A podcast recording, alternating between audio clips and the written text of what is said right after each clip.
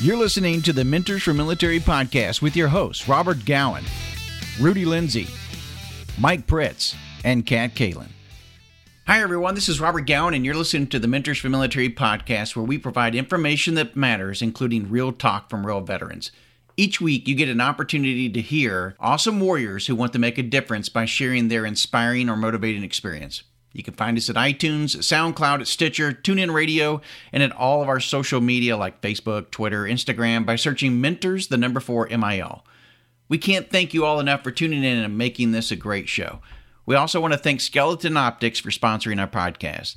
If you haven't checked them out, head over to skeletonoptics.com and be sure to use the code Mentors, the number four MIL, to receive your 10% discount just for following us. All right, grab a seat and tune in. This week, we're joined by an active duty Army officer, Maggie Smith. We recently came upon an article in the Army Times written by Tina Miles that summed up our next guest just this way Who would have thought that running could not only change your life, but save it? Most of us would agree that we all face challenges at one time or another, and we may have to make tough, even life changing decisions. Sometimes, when faced with difficult choices, you may just have to run for your life. That's exactly what Maggie Smith did when faced with a life threatening medical issue. She ran for her life, and it worked. Now she wants to inspire others. On this episode, I'm joined by my fellow host, Mike Pritz, as a recently retired Army Command Sergeant Major from the 10 Special Forces Group, current Pat Tillman Scholar, and current high school teacher. So it's a pleasure to meet you, by the way. Yes, you too. But I want to start off because I think we met in Chicago at the Tillman Summit. I, I think so. Were you in Chicago this summer? Yes, I was this So, summer. and I went back and looked through my pictures, and and I I, I didn't see you on my work project, uh, but I, I know that I followed your Instagram shortly after in Chicago. I like I found all the other Tillman scholars I could find on social media, and I, I was I was following them as much as I could. But it might have been right after that. But I've been following your exploits, uh, running all around the country ever since then. yeah, it's been fun. That was right before. That was before Leadville. So that's what I thought. I told Robert, I said, I think she's run Leadville because I saw the tattoo on your calf. And like, Yes. I know a few, I've got a few buddies of mine from 10th Group who have run Leadville over the last couple of years, and they all get that elevation tattoo on their tap. On their Oh, they do? I thought I was so original too. Oh, everybody- Teach anybody with it. I was no, so okay, no, excited no, about no, you're the only one I know. It's totally original. oh, that's great. So today, of course, is the Boston Marathon, and you ran this twice? I did. I ran it in 2010 and in 2014. Wow. How was that? Boston's incredible. So Really? I originally grew up in New England, and um, my life timeline put me at Boston College um, on like a traditional timeline. I started there right after my senior year of high school. Um, I ended up leaving after three years, so I'm a college dropout. But um, but at BC, it would be like kegs and eggs. So you'd wake up on Marathon Monday because there's no school because Boston shuts down and um, and we'd go out, you know, right after people are coming down Heartbreak Hill on Com Ave, and we'd watch them. And back then, it was just like this amazing thing. Like, oh, I would never do that. There's no way, because we were like not in any right shape of mind to even think about running a marathon at that point. Um, so I grew up with it in that in that sense, and then. Um, all you ever hear about as a runner is like running Boston, and that's kind of this big thing. And so when I got into running after I had my daughter, I went to a runners group, and there's this great running company in Washington, D.C. called Pacers Running Store. And they put on a series of races that, that are fantastic throughout the city. But I went to one of their morning fun run groups, and a woman that I met there had just run Boston, and I like reignited this kind of thought in my head of like, well, maybe I could do that. Um, and so that that's how that started. And then it was incredible. And you go once, and I had a pretty good race that time. Um, I got hurt right after that. I actually ran 2010 on a stress fracture in my left ankle. Oh my God. Um, but I didn't know it at the time. And so I wanted to go back and try and do better. And so it ended up that 2014 worked out for me. Um, and then it became necessity after the bombing in 2013 to kind of go back and own the streets again and as a show of force with the running community. So oh yeah, it was most great that I definitely. got to do it. Don't you? You didn't think about running it this year then? Well, so I'm in in the captain's career course. Okay. so So they wouldn't have let me have today off. gotcha. totally understand. Yeah, makes Yes. sense. So where? Uncle Hey, so, so I got to ask real quick, Maggie. Did you run with uh, the Pacer shop? They're right outside of the Pentagon at Crystal City, Crystal City Shops. So I did some of my runs with them. Um, and know uh, Blair Riggs used to run a lot of the, the runs out of there, so I know Blair really well. And then, but I did a lot of them out of their Arlington shop up in Clarendon. Yeah, I just I, I worked in the Pentagon from 2010 2011, and I used to run a little bit with the early morning group there at Pacers. Yeah, they're they're great. I mean, it, they are exactly what you want from a running store because they're so invested in the community and everything that they do is kind of geared towards building that runners community in DC, which is huge. And a lot of it's centered around Pacers. They kind of own the market. Yeah. Their race director, Kat Dalby, is amazing. So they have a great crew. So it's fun. Let's take you back. Let's go way back because you talked about, of course, that you're already a, a army officer. But prior to that, back in 2004, you came into the army as a 25 Papa, then a microwave systems operator maintainer. I sure did. Um, yes, I had no idea what it was. they um, offered me the biggest bonus, so no shame there. But Yes. um, so I was at I was living out in Salt Lake City and doing nothing productive. Um, as I mentioned, I grew up in New England and um, left college after having completed three years.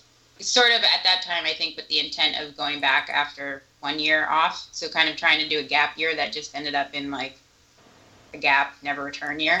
Um, and so I was in Salt Lake City, and you know, it became an idea not that got planted. If anybody ever tries to tell you that the marketing for the army doesn't work, well, they they hooked me with the like earn money for college, and I saw it on an ad. I was watching a Red Sox game um, in like May, I think, or April, so spring season, and there was a Go Army ad, and I called the recruiter, and it was a Sunday, and then that Monday I went in and you know did height and weight and all this type of stuff, and ended up signing paperwork. And was enlisted from there. Wow. Um, and about a month later, I went to Fort Jackson, um, which is now just up the road from me, which is weird, and did my basic training there, and then came to Fort Gordon, where I'm at now for the um, Cyber Captain's Career Course to do AIT. But it was 25 Papa. I'd never done anything technical in my entire life, and had never intended to enlist in the Army ever. Um, but it just kind of happened. yeah. So you got hooked by a commercial, though. That's really. Uh, Literally. I know how pathetic that sounds. yeah. You're one of the few. I mean, they probably run millions of dollars worth of commercials, and they might get one, and it was Maggie Smith. So. And it was Maggie Smith. Yeah. Know, Marines tend to mono- monopolize like the billboards around town, but the Army got me with an ad. So at that point, you hadn't finished your bachelor's degree, or had you finished it? In that okay, so you hadn't. I had not. Yeah. Um, so, like I said, the real intent was that I was sitting in Salt Lake City doing nothing productive with my life, and um, and I had I was 24, so I knew that I was I needed to grow up and do something. Um, and this presented a way for me to, in theory, earn money for college. Um, so I enlisted, and my first duty station was in Germany, and we deployed to Iraq from there. While I was in Iraq, I started doing some online program um, with Boston University. They have a kind of a multidiscipline, interdisciplinary undergrad degree completion program. But it ended up that when I got back from deployment, I was kind of unable to afford the online program that they had. They didn't have a military subsidy, and it was much more expensive than TA. So I ended up stopping that. And then there was the PCS back to the States. Um, I came back in 07. I came to Aberdeen Proving Ground in Maryland. Mm. And I was there for a year. It was a really weird year. Um, and then ended up re enlisting and going down to Fort Meade. And it was at Fort Meade where I had incredible leadership from the platoon sergeant level all the way up to my battalion commander level. And amazingly, it was all female at that time. I, my platoon sergeant is now a warrant officer, um, Alyssa Guzman, who's a amazing person. And then um, my company commander is now Major Anderson, but she was amazing as well. And then my battalion commander was at that time Lieutenant Colonel Brandy Locker, and she's now full bird. And actually got to pin on lieutenant for, or second lieutenant uh, for me, which was awesome too. But so I had this like these women that were incredible athletes. All of them could run and were just amazing people and really pushed me to become better. And this was also at the same time that I was going through a lot of personal stuff that I'm sure you want to talk mm-hmm. about too. Um, where it kind of clicked and finally you know my daughter was born and all this type of stuff and so school became a priority and finishing my degree became a priority because i've had second and third goals in mind that all hinged on getting my degree so they, are they the ones that introduced you then to the green to gold master's degree program then so they were so this is the thing about green to gold program. Um, so anyone out there in the radio space who has questions about green to gold please feel free to reach out to me because there's it's kind of an elusive program. Not many people know about it. Oftentimes when soldiers go to talk to their um, retention ncos about the green to gold program as was my case as well. They get told like commissioning is not my job. I'm here to reenlist you, not love that. Right? Uh, which in I mean, wait, Robert's um, a retention. Yeah, I was a retention guy. So this is not good. Yeah. yeah. So and but that's a that's a lot of times the story that I've heard from soldiers that I've talked to, and and to me that's that's a travesty. So I try and you know share the wealth. Uh, but I found I had to like go on Facebook to find a group where that's where I found the link to kind of the status of my application. And then on the Cadet Command's webpage, if you go to the goarmy.com, you can find the different categories of green and gold that there are, which, you know, if you do the active duty option, you have two years to either do a degree completion or to do a two year master's degree. And then if you don't opt for the active duty part, um, you can go, you know, two to four years on scholarship but there's not really any touch point. There's no one that you can just call and get info about green and gold. So I brought it up as as something that was potential, and it was funny because I was in 2010.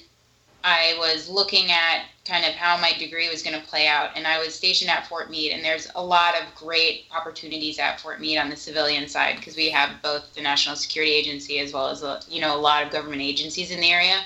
So um, like my husband got out in 2012 and now is a civilian at NASA. So there's just great opportunities to merge or to get out of the service and go into the civilian sector um, in government.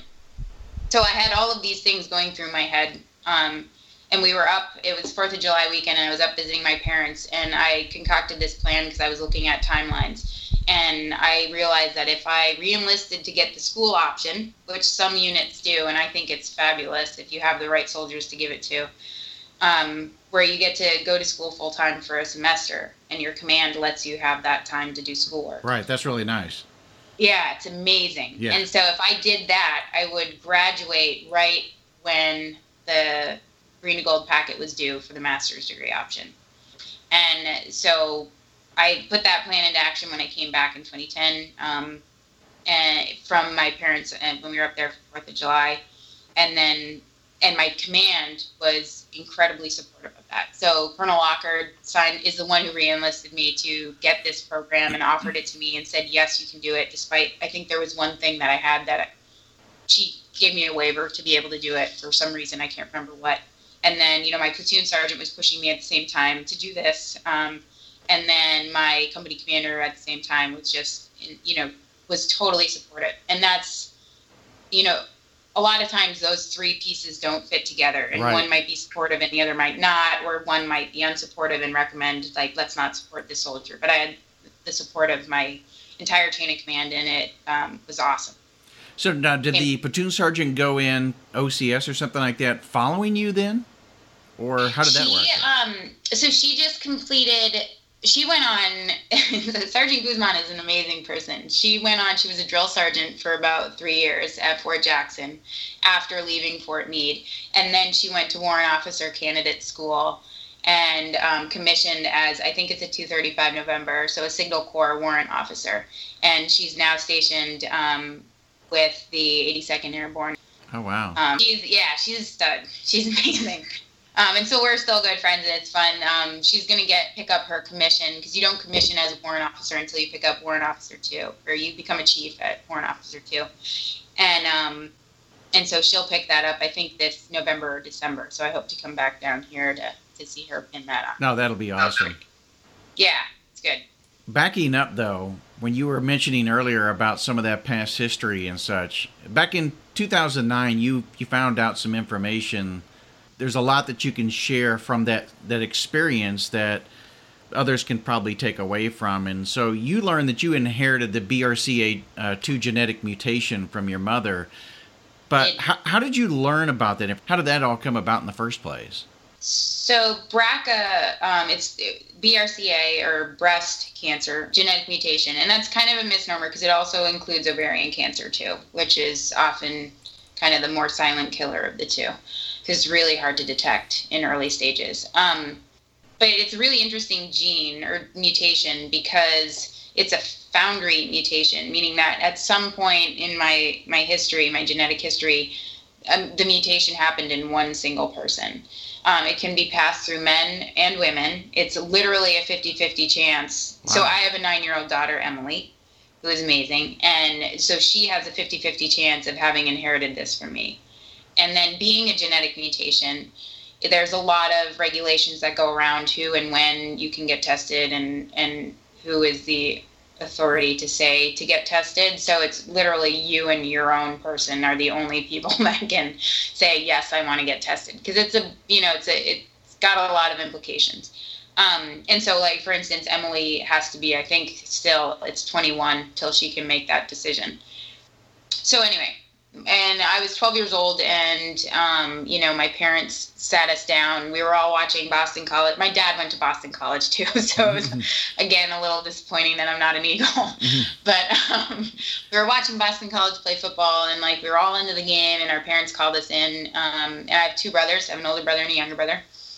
And um, we all sat around the table, and my mom let us know that she had breast cancer. And this was back in 2012, and I was in sixth grade. So there was kind of a lot of um, i mean i was at that age where you know you starting puberty and all that fun stuff. And so it was a, but it was also like pre this kind of health awareness that the us has gone through where like the word breast is not seen as something that's silly or or funny or weird to say in public and breast cancer is not like a, a something to shy away from or ovarian cancer or any cancer at this point is has a lot of recognition. Right. Um, and it was also at a time when um, insurance companies weren't paying to do you know, when a mastectomy happened, it was usually just for that where the cancer was located and not in a bilateral fashion. Whereas today, women generally have the option to have both breasts removed instead of doing it on one side and, and not the other because the other is at that point cancer free. So, having, and we didn't know at the time that my mother had this mutation, but about a few years after my mother developed breast cancer, then my aunt, my mom's sister, developed breast cancer um, and it impacted Chris, my aunt, in a much different manner than it impacted my mother. It was a lot more um, detrimental to her health. My mother had a pretty, she's just was extremely positive and had a very um, positive outlook always. And the chemo didn't impact her in a manner that was as debilitating as it can be for some people. Um, and then Chris had a really hard time with it, and Chris ended up passing away from it. I was really close to her, um, and she was just right outside of Boston. So that had a major impact on my life. And so then, when I was 21, my mother developed breast cancer again in her in the breast that had not been removed, and it was at this point around like the year 2005, which is a few years after mom had been diagnosed for the second time with cancer that they actually tested her for the BRCA mutation because there was actually a test for it. And there's a company called Myriad, and they had a patent on it. Um, I believe the patent still exists, but so that means that they're the only company that can test for this genetic mutation. So being in the army and being over in Germany at this time, and um, I was getting ready to deploy to Iraq at the same time too. Um, they didn't have the ability to get the testing, draw the blood, or do any of that stuff in a timely manner that would allow for results to come out that weren't, you know, old or tainted. And I didn't fully understand all of this. It was a pretty kind of a tumultuous time because it was just weird and awkward to know that mom had it, that I might have it, but not really see a way to get to get tested. And it took a long time, and it took from me go, coming back from Iraq, being in Germany, redeploying back to the U.S um, in 07, and then eventually getting down to Meade and having the support of kind of the command to help me, you know, give me a little bit of time to go figure out what I needed to do at Walter Reed. And then a geneticist at Walter Reed taking my case and looking at my family history and saying, yeah, it's probably a good idea for you to get tested. And and actually doing the test, and then a month later finding out that, that I did in fact inherit the test. Um, and that was like the you know the monkey off my back. I was not a productive person by any means leading up to kind of February of 2009. I drank too much um, and was just not going anywhere. Uh, luckily, I mean, I never drank during my pregnancy with Emily. She was born in June of 2008, so she'll be nine in a few months. But right after that, I fell into a period of, of really dramatic postpartum depression that included a lot of alcohol and a lot of unsafe behavior. And I was lucky. I mean, I had my husband stayed by me um, and kind of helped to get me out of that. And that's where running fits in. Is running really kind of helped get me out of this depression, unlike anything I had ever experienced before. And then um, also helped me heal uh, after I decided to take action against um, against the BRCA mutation. So, getting back to the history of this genetic mutation, you said that this thing can skip many generations before it comes into play again. So, how far back can it go where you had a relative, a distant relative that may have had it, either male or female? Well, so it's always there. So, okay. somewhere way back in my lineage, somebody had this mutation, and it's traveled down since. And when you look at my history, so I, I got it from my mother and my mom's sister Chris had it, the one we assume who passed away, and then she never got tested though. But then my mom's older sister did not get it, and so Susan has never experienced cancer. Um, and then, but my grandfather, it came down through my grandfather. My grandmother did get tested, and it wasn't through her. Um, and then, but my grandfather's sister had ovarian cancer, so it showed there. But then beyond, you know, into my great grandparents, there's no way that we could tell like sure. where it's from. Right. But the one that we know it came from, down from was my grandfather. So it's it has implications beyond just like it's not like if I had a boy, everything would be okay, right. because you know men can get breast cancer, and then it mm-hmm. also has an impact on prostate cancer in men. So so there's reasons you know for my brothers to eventually get tested. Um, I mean, my little brother just had. Uh, I have a nephew, Wesley, who's a year old. He's hilarious and amazing. But you know, there's reason, despite the fact that Wesley is a boy and not a girl, there's still a reason for Robbie, my little brother, to get tested and for you know to Wesley know about this history that could be there. Right. Yeah, so it's a 50-50 shot for whoever. So like I said, Emily has a 50-50 shot. I had a 50-50 shot. Um, Mom had a 50-50 shot getting it from Papa. So but then, and then it just kind of like it's like the ripples in a pond, however horrible that cliche or analogy is, but it just spreads out from there. So, and, you know, because you can think that anyone, you know, my great aunt who had ovarian cancer, like her children could be affected and all that stuff. So, is at this time you said your husband really got you signed up and started doing a lot of the, the different marathon challenges and stuff? I mean, that in itself is not something most people would even jump to by the way. I mean they might get into running might get into healthy living yeah. but you took it to marathon. So and and ultra marathon. Yes. And that, well that came a lot later but um, but yeah so patrick um, when i was looking at so in june june 2nd of 2009 is when i had my um, bilateral mastectomy. It was about a month after i learned that i was positive and we had already talked about all of this. We had done our research. We had looked online and figured, you know, and and figured out what the the courses of action were going to be. And so we scheduled the surgery right away. And so as I was getting it, or as it was approaching, Patrick was like, "Hey, look, you should, you know, I always got Runner's World, and he was like, here, you should, you should do this. Um, this might be something. Like, do you want to try this?" And I was like, "Eh." And he thought it would be a really good idea because it would you know, it's it forces you to get out of bed. Obviously, if you have a marathon trained for. So it was um, yeah. scheduled to do the Richmond Marathon, which typically happens like the first week or two in November. And then for whatever reason, I thought it was great that I had signed up for this marathon, so I decided to put the Marine Corps on the books too, which was about a month beforehand. So I guess it was like the third weekend. And we were living, you know, we were living down in Alexandria, so I had the Mount Vernon Trail to run on, and I, you know, was getting up early. But it really it was amazing to watch how running helped me heal from these like massive, you know, eight inch scars that I had, or about six inch scars, two massive ones on my chest. Um, and I did opt for not or opt not to have reconstruction surgery, which means that I'm like completely flat. And the reasons for that were varied. Um, you know, that's I watched my mother not opt for reconstruction. I watched my aunt opt for reconstruction and have multiple complications with it.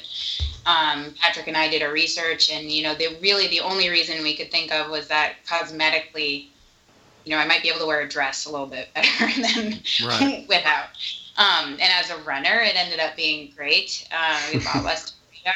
Um, and then ultimately, it came down to when you get when you have a mastectomy, they tell you make it very vivid for you that like you can't carry anything heavier than a jug of milk for a long time. And I had, you know, Emily was nine months oh, yeah. when I went into surgery. So like that's, you know, that's a pretty, or sorry, 11 months. Well, whatever. She turned a year right at the end of the month when I had my surgery. So basically, I wouldn't have been able to like pick up Emily. And so that in you know, and then it's like you set yourself up for another year of like saline injections and then another surgery. So it's very, it's a dramatic thing. And so I, I opted out. I'm not a cocktail wearing um, kind of partier or anything like that. So, uh, and I wear a uniform, so it's fine. I look pretty normal. So after making that decision, I didn't have to worry about any follow-on stuff. So I was able to get active a lot quicker. So about two weeks after, you know, every day I made myself get up and walk, and then about two weeks after, I started trying to learn how to run again because my whole like center of gravity was off after this surgery.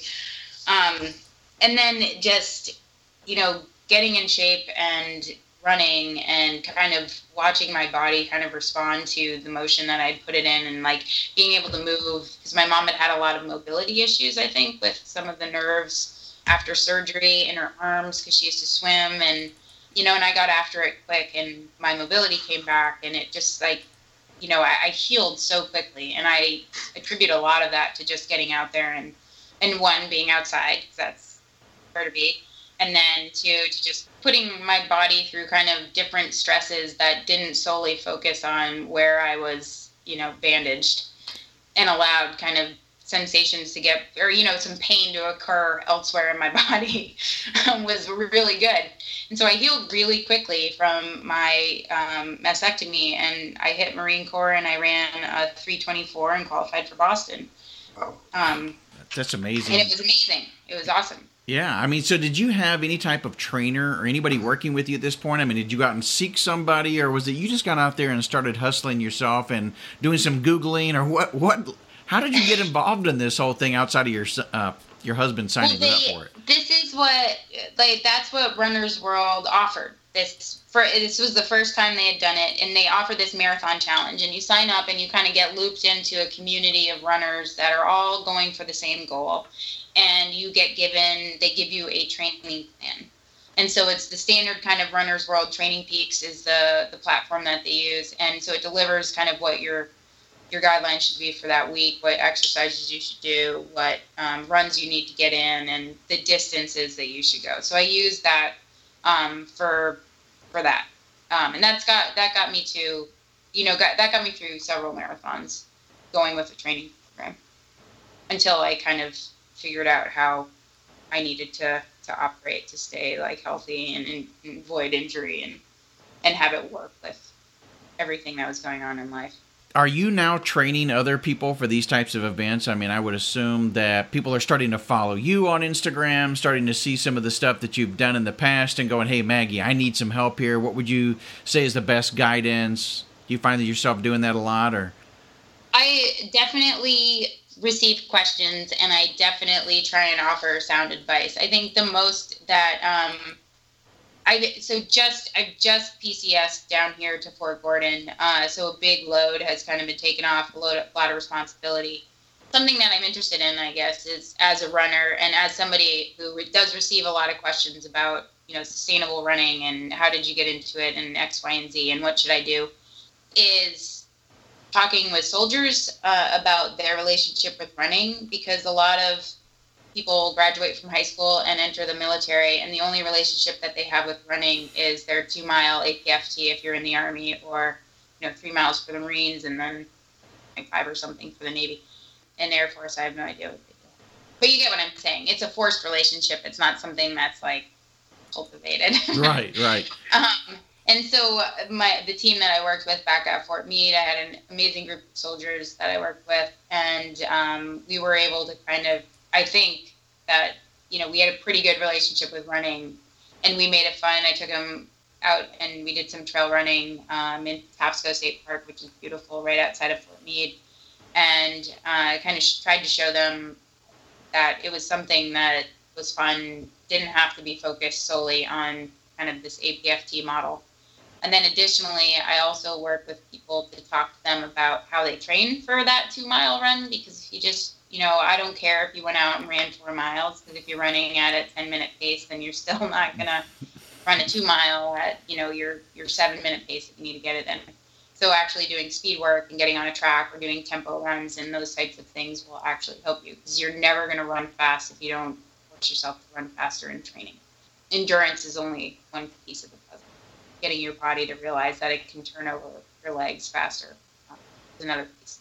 So that's kind of been where my focus is. I would love, I did, um, I had the opportunity to take the USATF uh, or US Track and Field, their level one coaching certification. Uh-huh. So I learned a lot from that. I have yet to really be able to have the time to apply that to to people and all that stuff. Part of the interest in that was because my daughter kind of a natural runner and I didn't know as a parent kind of how to foster that without pushing it. Um, just kind of letting her figure out what she wanted to do. So we've worked through that and she um, being away from her is awful right now. But um, one of the things like her and my husband um, who's trying to get back into running a little bit. He's a biker at this point, but um, they've been doing going out to a park close to our home, and they've been doing you know about two miles of quote unquote training runs. Um, I think his intent is to run a 5K with her, which is great.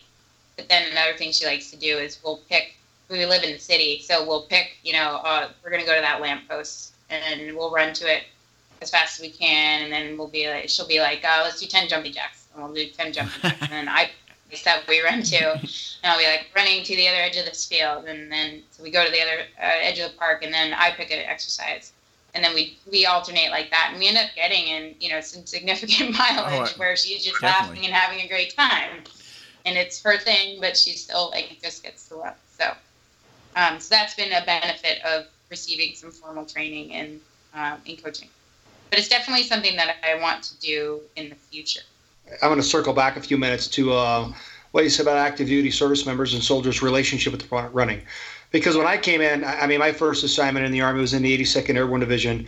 And uh, I'll tell you, I hated running for years because I had to do it every morning.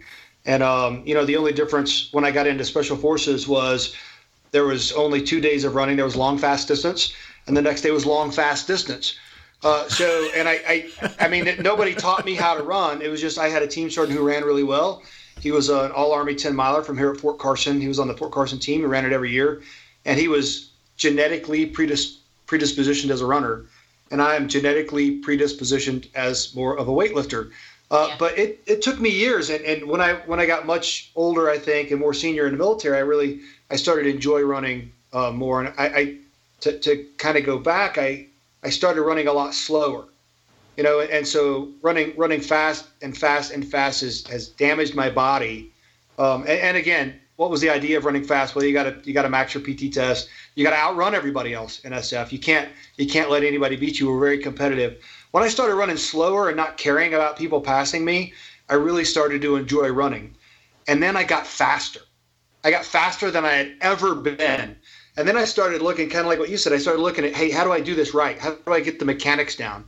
And like anything else, you know, there's technique. We teach guys to do technique in room clearing. Uh, we're teaching, I teach guys to do technique now with offensive line stuff. Uh, but I, I, I, nobody ever taught me the technique of running. They never taught me to love running, and to enjoy it. So I think that's great what you said about teaching people to have a relationship with running. Yeah. We don't do that very well in the military. We just expect you, hey, you sign a contract, it's a standard. We expect you to run it this fast. Yeah, it's a job expectation rather than, and I think um, a lot of the focus is on just, I mean, you train to the test, I guess, but it's it's hard because I don't think we give them the tools to. Re- I mean, it's not like you ask soldiers to maintain a certain body weight and um, do X, Y, and Z, but it's never really taught kind of how to adopt a healthy lifestyle. And and so without, I think that's one of the missing pieces. And you know, one hour in the morning doesn't necessarily cut it because you have. I mean, if you just sit around all weekend or you don't do anything productive all weekend, then you know it kind of cancels out a lot of what you do during the regular week. And PT, regulated PT, is oftentimes just kind of your maintenance program, but you have to do stuff on your own. So getting motivated to get out of bed in the morning and like do stuff on your own, everyone's always like, "How do you get up?" So I'm like, "I just get up." you know, it's a choice that you have to make, and it's hard for right. people to do because it doesn't. It's some. It's not how people were raised a lot of times, and for me, like I said, it, it it's it's something that I love to do. So obviously, I'll wake up for it, but it's finding figuring out how to like implement it into your life as a healthy lifestyle choice. Have you found that you're starting to mentor a lot more of soldiers based on both running and then, of course, some of the things that these past uh, platoon sergeants and commanders imparted onto you, some of the knowledge and, and how they, they tailored their leadership? Are you you finding that you're doing that a lot more now because you found somebody yeah. that actually taught you the right way of how to be a leader? Yeah, I think a lot of however much I don't want to say this, like a lot of times you learn lessons because you see the wrong way to do things. Um, it's been interesting. I think it's a challenge being an officer after being enlisted. Um, I know that for me, the, the hardest thing for me to figure out was that like people really don't care where I am half the time. And I was always telling my boss when I first came on as second lieutenant, like, hey, I have this, I have this, I have this, I have this. And he's like, can you please just go take care of it? Like, I don't need to know where you are every second so that was kind of a culture shock and then also you know just certain little things stuck with me that i need to i'm, I'm lucky because it it taught me some good things. Like i need to have you know all my training done because otherwise the training nco has to track me down and tell me that i don't need it or that he's missing stuff from me or x y and z. So taking nuggets from being an nco is good to carry over but it's also difficult i think. It's a difficult transition to put yourself on the other side of the house. But i definitely have had like the good fortune of some incredible leaders that I've been able to take a lot of of advice from and just watching them and learning them and but also being led by them has enabled me to be a better leader in my opinion.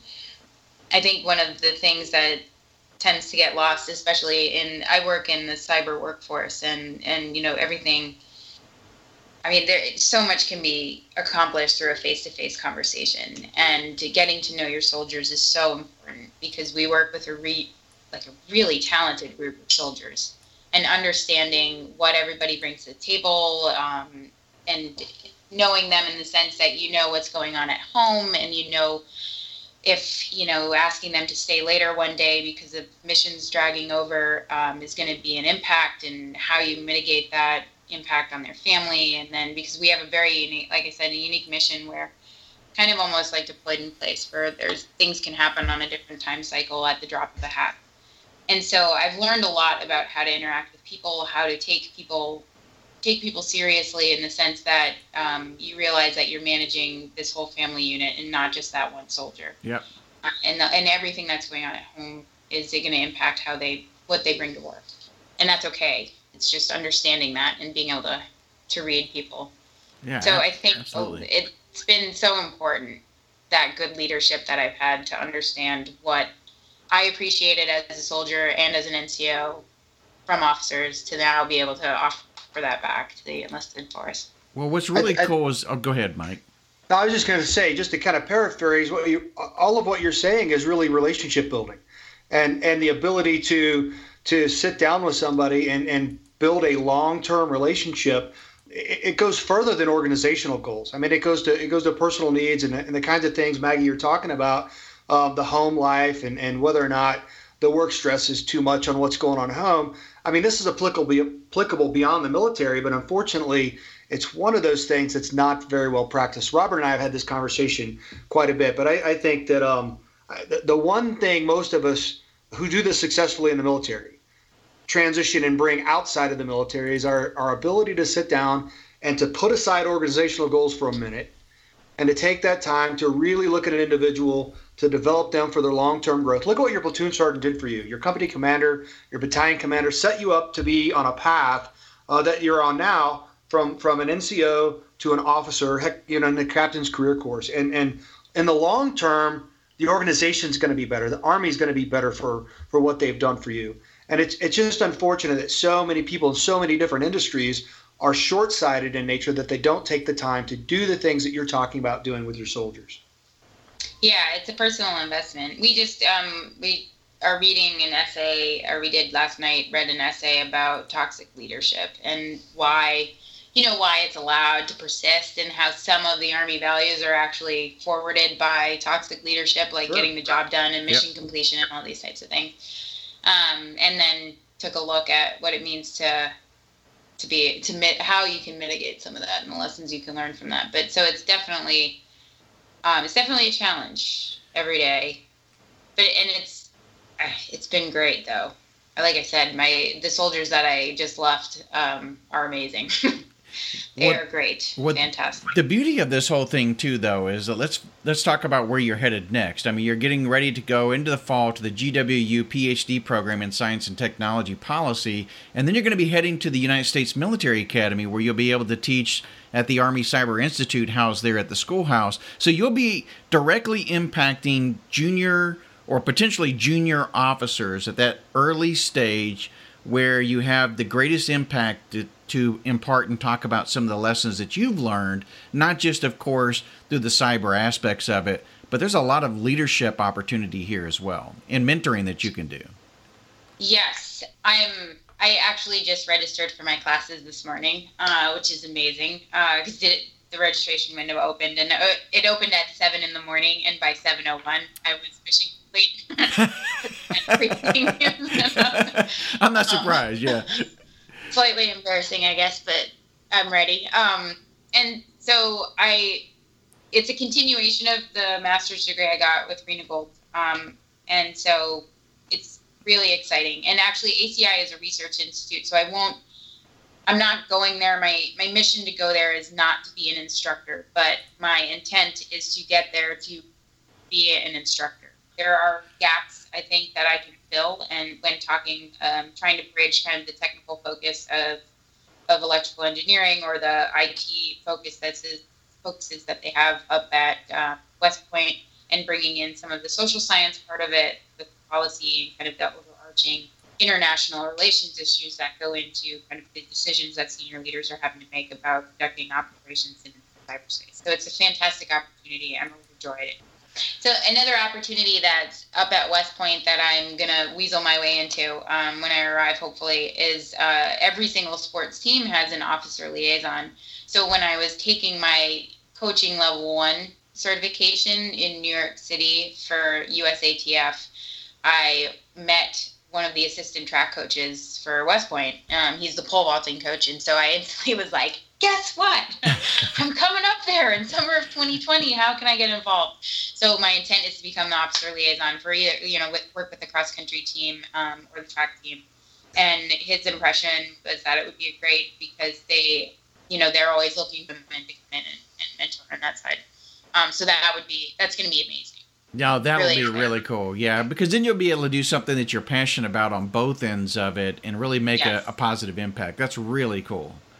It is. Hopefully, you'll yeah, get a chance I'm really excited. It couldn't be better. Um, I realized when I was at Georgetown in, in the Hoya Battalion, um, which is my ROTC commissioning source, because it's Hoya Saxa is Georgetown's motto, um, or they're the Hoyas, and so we're, we're the Hoya Battalion the guys that I guys and gals that I commission with are also incredible. So my fellow first lieutenants right now, about to get on captain soon, um, are an amazing group of people. Um, but working with them made me realize that I wanted to get back to that educational uh, environment, either in one way, shape, or form. So either be working as an ROTC instructor or be working up at West Point. And so it's really neat to see that it's actually happening and um, and that senior leadership in the cyber branch was willing to take uh, a chance on me and saw this as a good opportunity to get kind of a soft science flair going in for looking at cyber policy.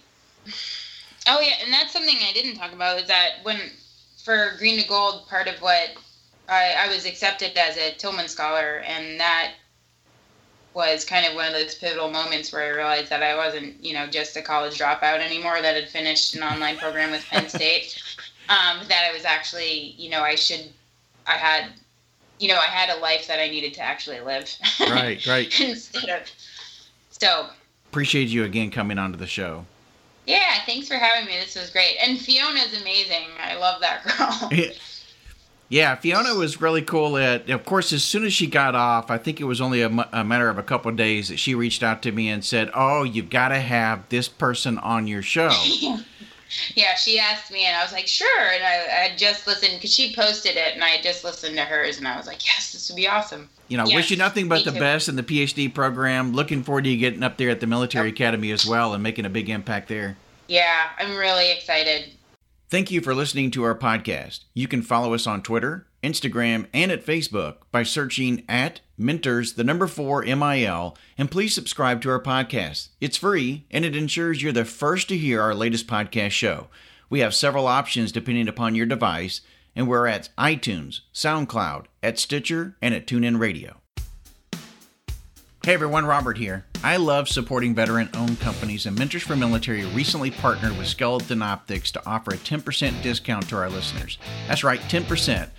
These aren't your regular run of the mill sunglasses, by the way. The frames are handcrafted in Italy with Zeiss Vision lenses. Use the code Mentors for Mil or Mentors the number 4 MIL at skeletonoptics.com and you'll receive your 10% discount automatically at checkout. Hurry up and get on over there to support a veteran owned company.